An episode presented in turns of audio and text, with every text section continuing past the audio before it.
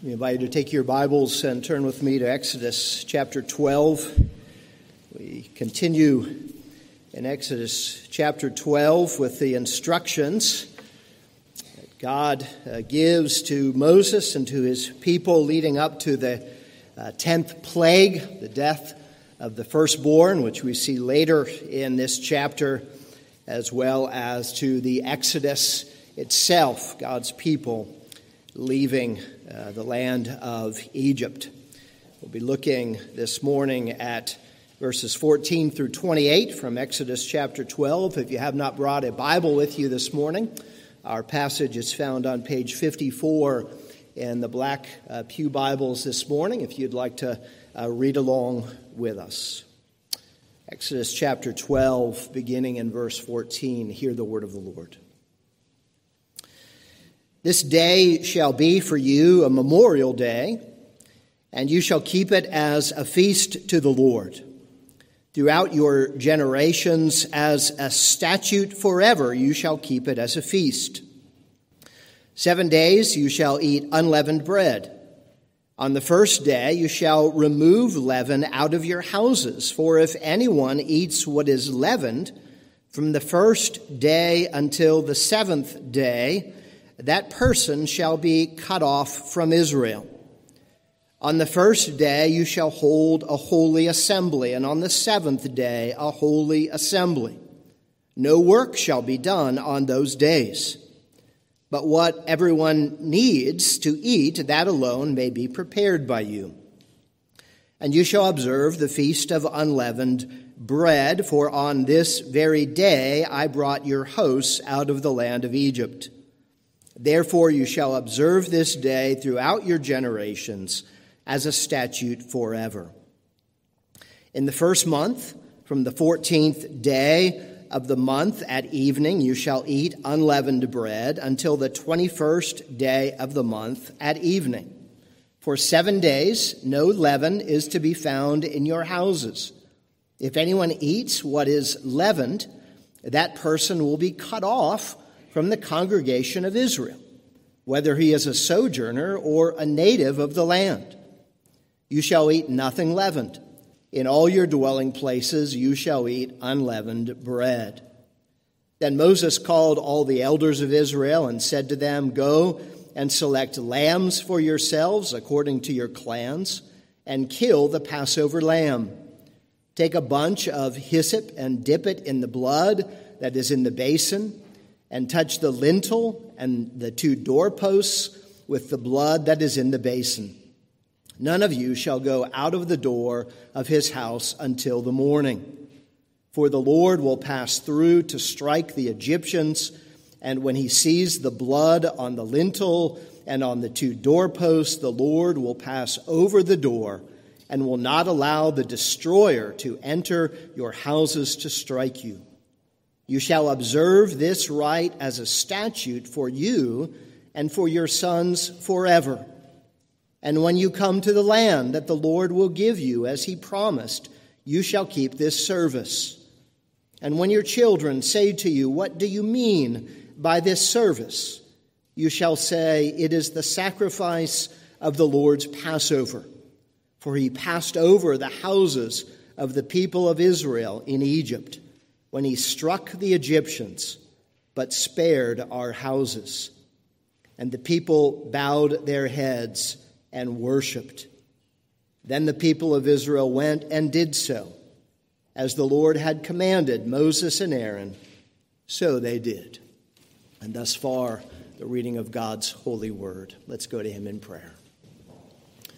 Our Father, we ask that you would write your word on our hearts this morning. Indeed, that you would draw our hearts to you, that with all of our heart we might love and follow you. We pray this in Jesus' name. Amen. As many of you know, my dad was a World War II Navy captain. My dad's favorite holidays, I guess Christmas was one of them, but really his favorite holidays were the 4th of July and Memorial Day. And on those two days, he would get up early in the morning and hang the flag uh, outside of the house. And I did not see my dad cry, weep all that much. He did not uh, shed a whole lot of tears that, that I saw. I'm much more of a blubberer than he was. But the times that I did were oftentimes during these celebrations on 4th of July and Memorial Day. There was something about these times that, that moved him. He had pride in his country, especially over against tyranny and stand against uh, tyranny. It was a country that he fought for, etc., etc. It was important for him to remember these special events, and these uh, special holidays were, were especially special uh, to my dad. And it is important for us to remember special days and special events. In the context here of our passage, we see the first Passover, instructions for the very first Passover. And last week we actually looked at three of four key words that I said we're going to see in these first 28 verses. Those first three key words that we saw last week were judgment, substitution, and deliverance. Well, to let, today we're going to focus on the fourth of those four key words, and that is remembrance. They are to keep a Passover celebration as a remembrance for the generations to come. And here in verse 14, we actually see that, that God says, This day shall be for you a memorial day, and you shall keep it as a feast to the Lord throughout your generations as a statute forever you shall keep it as a feast. We're going to focus this morning, and I'm going to outline my sermon uh, around those three terms. You shall keep it for a memorial day, a memorial, a feast to the Lord, secondly, and as a statute forever. So that's how we'll organize our sermon this morning. First of all, it is a memorial. Passover was the great Old Testament redemptive event. Or as my um, college Old Testament professor, one of my uh, first mentors in biblical studies used to put it, the redemptive event par excellence in the Old Testament, the Exodus. And as we saw last week in verses 1 and 2 of this chapter, the Jewish calendar is arranged according to this celebration, the memorial of Passover. It is the beginning of the year for uh, the Jews. And in fact, again, as we saw last week in the first uh, 14 or first 13 verses, excuse me, uh, all, the meal, the parts of the meal are all reminders. The unleavened bread, because there was no time for it to rise, so they ate their bread unleavened. The lamb that was slain, both to be eaten but also to put its blood uh, on the doorframe the bitter herbs to be eaten to remind them of the bitterness of their slavery in Egypt. All of these symbols of redemption. And we see here in verse 14 that God says you are to keep this throughout your generations. And that phrase is repeated in, in verse 24 for, or essentially that same idea for you and your sons forever. You are to observe this statute. In fact, he tells them when you, when you enter the land in verse 25, you are to keep this statute when you enter. And in fact, that's what the Israelites did. If you, if you look in Joshua chapter 5, right after the Israelites entered the land, they kept a Passover feast to the Lord, obeying God's command. This memorial also includes a, a time of instruction. It's important there to instruct the children of what God has done uh, for his people. But notice this Passover feast, God says in verse 7 15, is to last for seven days. For seven days, you are to eat unleavened bread. Seven, of course, is the, the number of completion. Seven days of this festival is going to have a lasting impact on God's people year after year after year. Eating unleavened bread for seven straight days is going to have a, a lasting impact, a striking reminder, its taste, its, its texture, lasting uh, memorials. Seven days again for emphasis as they eat this bread. All of this for reminders, remembering what God has done, the great redemptive work that God has performed for his people. Dr. Clair Davis is a church historian, is a church historian, professor emeritus of at Westminster Theological Seminary in Philadelphia. He once made the comment that the Christian life is a combination of amnesia and deja vu. He went on to say this I know I've forgotten this before. Amnesia and deja vu. I know I've forgotten this before. What's the point? The point is we need to keep learning what we keep forgetting. We need to keep learning what we keep forgetting. Human beings need constant reminders. We are made in such a way in our, our sinful nature. And by the way, when you get older, it becomes worse. We keep forgetting things. We keep forgetting things. Sometimes we even use forgetfulness as an excuse. It was an old Steve Martin comedy routine. Yes, I once saw him in, in live in person with his comedy routine when I was a, a teenager. Steve Martin. Easy way to get out of trouble, Steve Martin said. You don't pay your taxes, the IRS comes to your door. Why didn't you, ta- why didn't you pay your taxes? Two words I forgot. Well, obviously that doesn't work. But Steve Martin says that's the way out of paying your taxes. One of our sons, and no, it's not Luke, don't look at him this morning,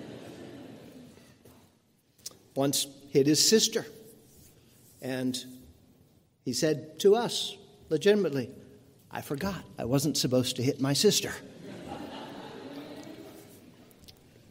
we forget. It is the nature of human beings. We do easily forget, and so we need various ways to remember.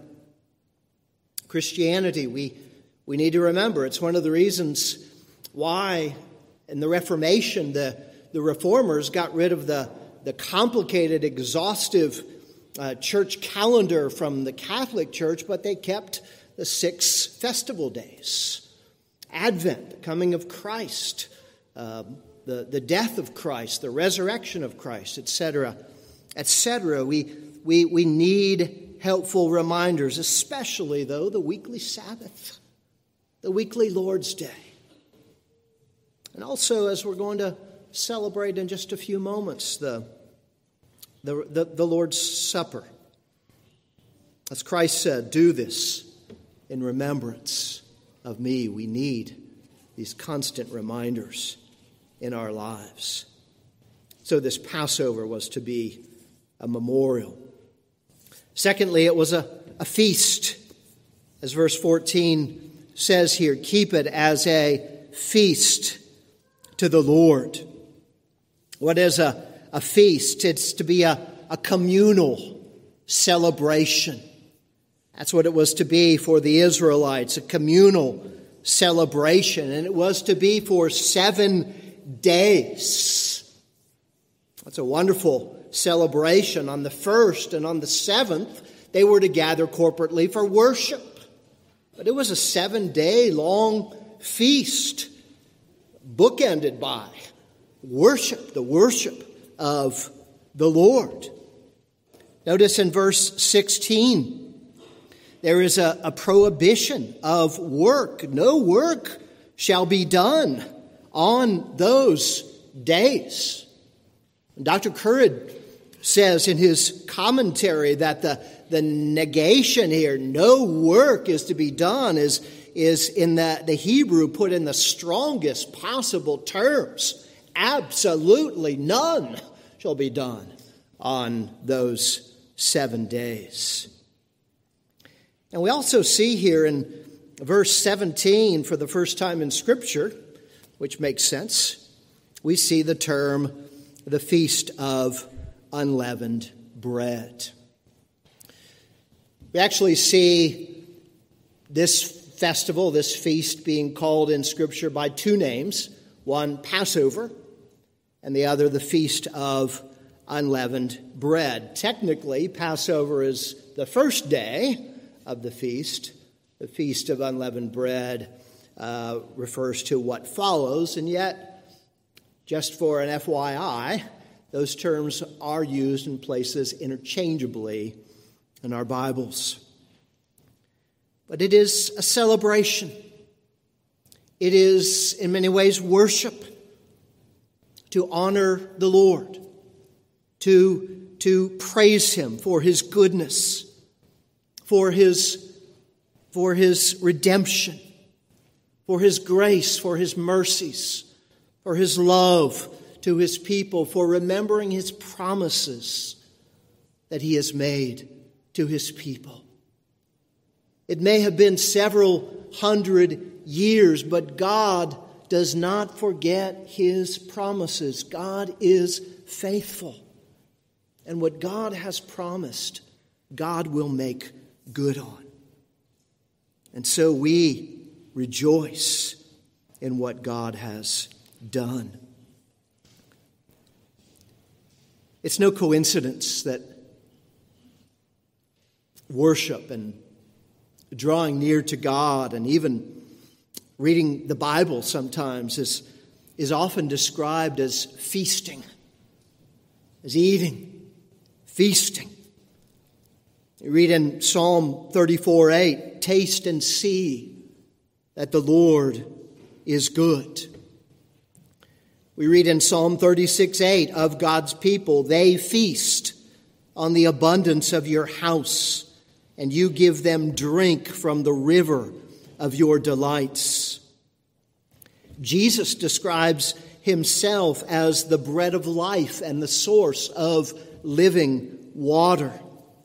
And he says to the Jews on one occasion in John chapter 6 Truly, truly, I say to you, unless you eat the flesh of the Son of Man and drink his blood, you have no life in you. Whoever feeds on my flesh and drinks my blood has eternal life, and I will raise him up on the last day. Why all this physical language of eating used in a spiritual sense. We could perhaps give many answers to that. But I think one thing that we can say is that everyone has a spiritual hunger that only God can fill. That only God can satisfy. He created us, He created all human beings in His image, and He created us to know Him. We're made in His image to know Him. And everyone looks for ways to, to fill the void in their souls, in their hearts but nothing satisfies. Or as Marie Antoinette famously said, Nothing tastes, nothing satisfies but God Himself. Feeding on Him by faith. The good news, as the Apostle Paul puts it in 1 Corinthians, is that Christ, our Passover lamb, has been sacrificed. Let us keep the feast. Christ died for our sins that we might know Him, that we might know God, that we might worship God that we might be able to, to feed on Him by faith, that we might be able to have communion with Him, fellowship with the living God. This includes, by the way, the, the Lord's Supper. Like all feasts, all of the, the senses are involved when we, we come to the Lord's Supper, as we will do in just a little while. We see, we touch, we smell, we taste we hear the promises of God as we introduce the Lord's Supper. It is a full sensory experience when we come to the supper. One of Christy and my favorite movies is a, a movie called Babette's Feast. If you don't like foreign movies with subtitles, you won't like this one, but this is a wonderful movie the movie is about a, a woman named Babette who was a, a, a, a chef at a gourmet restaurant in, in Paris who was forced to leave uh, Paris really to run for her life. And she went to live with, with two women who were at that point leading or directing a, a very austere sect uh, that had been started by their father.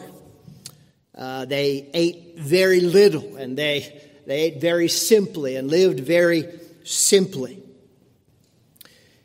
And Babette stayed with them and lived with them and cooked for them very simply for many, many years. This gourmet Paris chef, and yet several years later, she wins the lottery. She wins 10,000 francs, and she spends it all to make a feast for these women and this small little group gathering for some kind of worship or whatever we might, might call it. They see it as a luxury, and they're hesitant to partake. But by the end of the meal, the the, the time together becomes joyful. They ask each other for forgiveness for various wrongs done to one another, and it ends up with a, a joyful spirit. Now, I'm not sure what the writer of this movie had in mind, but we can certainly uh, put it in Christian terms. Feeding on the Lord Jesus Christ by faith leads to great joy and hope and reconciliation and communion, not only with one another, but most importantly, communion with the living God. Third and finally, this is a statute forever. God gives to his people a statute forever. Three times in this passage, it's called a statute forever. Verse 14, verse 17, verse 24. We see that it is a statute. It is a, in other words, a command, or as one commentator puts it, it is a religious duty. It is, in other words, solemn. All are called to obey it. More than that, two times we see here that if someone were to eat leaven during this uh, time, they were to be cut off. This was an, a serious offense to break the command, to, to break God's command with regard to this particular uh, time. Cut off, put out of the community. There's gravity here in this statute, this command of God. The apostle Paul and again in 1 Corinthians chapter 5 verse 7 says that we are to cleanse out the leaven of sin.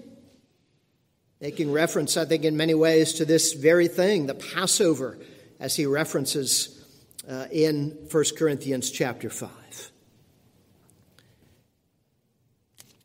We see here that this leaven in verse 15 seems to indicate that it represents a corrupting influence. And all this is set in the context of the death of the firstborn. And there's a warning for them to stay inside. This is a, a sober event. And the instructions that are given for the children in verses 26 and following, when the children say to you, What do you mean by this service? you shall say, It is the sacrifice of the Lord's Passover. The sacrifice is an offering for sin. Israel was liable for its sin, not just Egypt, as we saw last week. The Israelites had to perform a sacrifice so that the angel of death would pass over their homes. This was not just God's judgment on Egypt for its sin, it was God's judgment on all who sinned, including the Israelites, unless they killed the lamb and put the blood on the doorposts. As Phil Ryken puts it, Passover was not just about deliverance from Egypt, it was also about salvation from sin. But with the blood, God's justice was satisfied. Sins were covered. This is why this is serious business. This is why this is a religious duty. This is why those who do not keep it well would be cut off. This is not just about something temporal, it's about something eternal. And ultimately, in God's plan, all of this pointed to the cross of the Lord Jesus Christ. And all of this is tied to our celebration of the Lord's Supper as we come to that this morning. Indeed, let me lead in to the Lord's Supper now as I conclude. There is, in fact, a close tie, isn't there, between Passover and the Lord's Supper. The Lord's Supper was instituted at a Passover celebration. And while there were a bunch of other things there, the key elements in the Jewish Passover celebrations then and now are the wine and the matzah, the unleavened bread. And what did Jesus do? He, he took the bread and said, This is my body. This represents my body. He took the wine and said, This is my blood of the, the new covenant. What, what did he say? This points to my death. Not the death of a lamb long time ago. It points to to my death. I am the substitute for my people. I am the spotless Lamb of God. And I am the Lamb of God who takes away the sin of all of my people. As Jesus also said, do this in remembrance of me. In the Lord's Supper, we commune with the Lord Jesus Christ. We also do it in remembrance of what Christ has done. The Lord's Supper, as we come this morning, is for those for whom Christ has died. It's for those who are trusting in Christ for salvation, who are members of His church. If you are not a believer here this morning, we would ask you today to reflect on this Son of God who came to be the Lamb of God to give himself as a sacrifice, to give himself as a substitute, to die in the place of his people as a lamb slaughtered, to have his blood shed, to turn away death. Parents of children who have not yet made their profession of faith, their public profession of faith, meeting with the elders and coming before the church, use this time to encourage them, teach them, as fathers were to teach God's people at the Passover. Teach them the basics, the love of God in the Lord Jesus Christ and their need for the cleansing blood of Christ, as well as to make a public profession of their faith in Jesus Christ. But as the Apostle Paul put it, Christ, our Passover lamb, has been sacrificed. Let us therefore celebrate the feast. Let's pray. Our God, how we thank you that indeed Christ has been sacrificed. How we thank you that he is our Passover lamb. And so, O oh God, we come with thanksgiving and joy in our hearts. And yet we come this morning with great reverence because we know that we deserve what Christ took on himself. And so, O oh God, we pray that you would give us both thankful, but also hearts that are in awe of what you have done for us. We give you thanks and praise through Jesus Christ our Lord. Amen.